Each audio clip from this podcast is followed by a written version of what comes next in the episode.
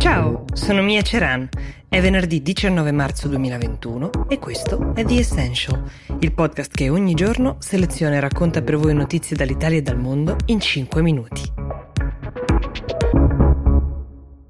La prima notizia di oggi sostanzialmente annulla o fa sembrare una colossale perdita di tempo la discussione sul vaccino AstraZeneca degli ultimi giorni. L'Agenzia europea del farmaco, l'EMA, come previsto, ha dichiarato ieri senza alcuna indecisione che il vaccino è sicuro, che non c'è nessun nesso causale con i casi um, di um, malattie trombofiliche, quindi neanche con i decessi che sono stati registrati. Ha parlato Emir Cook, che è la direttrice appunto dell'EMA, ricordando l'adagio chiave che riguarda questo, ma anche altri vaccini. I benefici superano i rischi. Quindi, come non detto, abbiamo perso qualche giorno in una corsa contro il tempo, non è cosa da poco in realtà. In Italia si ricomincia a vaccinare da oggi stesso alle ore 15, questo lo ha annunciato Mario Draghi. Non siamo stati gli unici a mettere in pausa il vaccino, l'hanno fatto una dozzina di altri paesi europei spaventati comprensibilmente anche da eventuali conseguenze. Molti, e questa è un'accusa che piove anche sul governo italiano, hanno seguito le orme di una Germania leader ma leader impaurito su questo fronte. È stato creato un effetto che sarà difficile quantificare, mm, ma in realtà lo vedremo presto, cioè una nutrita schiera di cittadini che nel dubbio sceglieranno di non vaccinarsi quando arriverà il proprio turno, almeno non con AstraZeneca.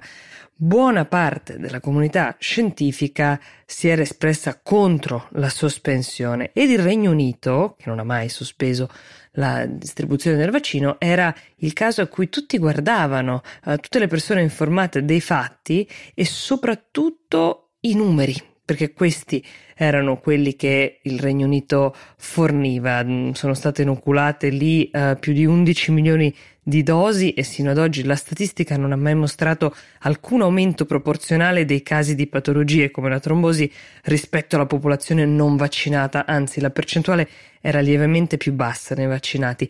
Peraltro, nella giornata di oggi dovrebbe essere vaccinato con AstraZeneca lo stesso Boris Johnson. Tra gli effetti positivi che si registrano già in Gran Bretagna per il numero di persone vaccinate c'è quello di aver ridotto dell'80% anche solo con l'inoculazione di una dose di vaccino il rischio di ospedalizzazione degli over 80.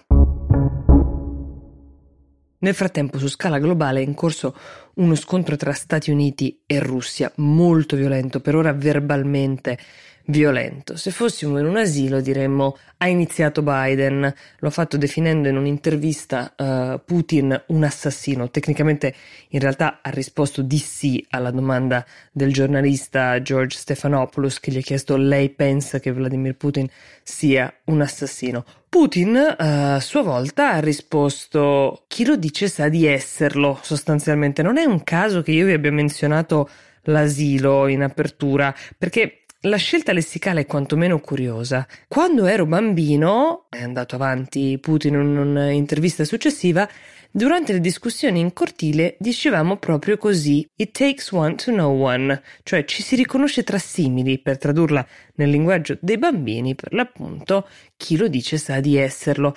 Ma non è solo un modo di dire da bambini, ha continuato uh, Putin, è che noi siamo portati a cercare nell'altro tratti della nostra persona e sulla base di questi pregiudizi valutiamo il loro operato e le loro azioni. Quindi quasi un'indagine psicologica quella che propone Putin per spiegare le parole di Biden, che però dobbiamo contestualizzare perché L'intervista trattava come tema principale l'ingerenza della Russia, le gravi intromissioni della Russia nelle elezioni americane del 2020. Sostanzialmente l'accusa è quella di aver cercato di far rieleggere Trump. La reazione immediata di Mosca, però, a queste parole dure di, di Biden è stata quella di ritirare l'ambasciatore russo a Washington, Anatoly Antonov.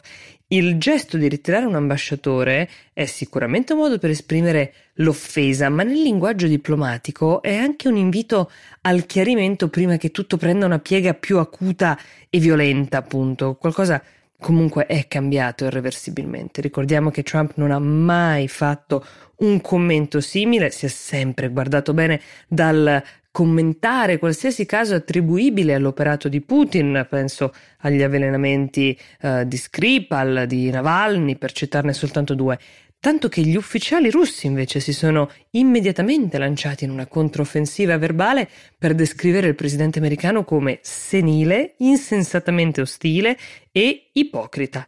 Verso la fine della giornata di ieri, poi, Putin ha invitato Biden a un confronto virtuale da tenersi oggi o lunedì e vedremo come si evolvono le cose in questo pericolosissimo asilo di scala globale. The Essential per oggi si ferma qui, io vi do appuntamento a domani. Buona giornata.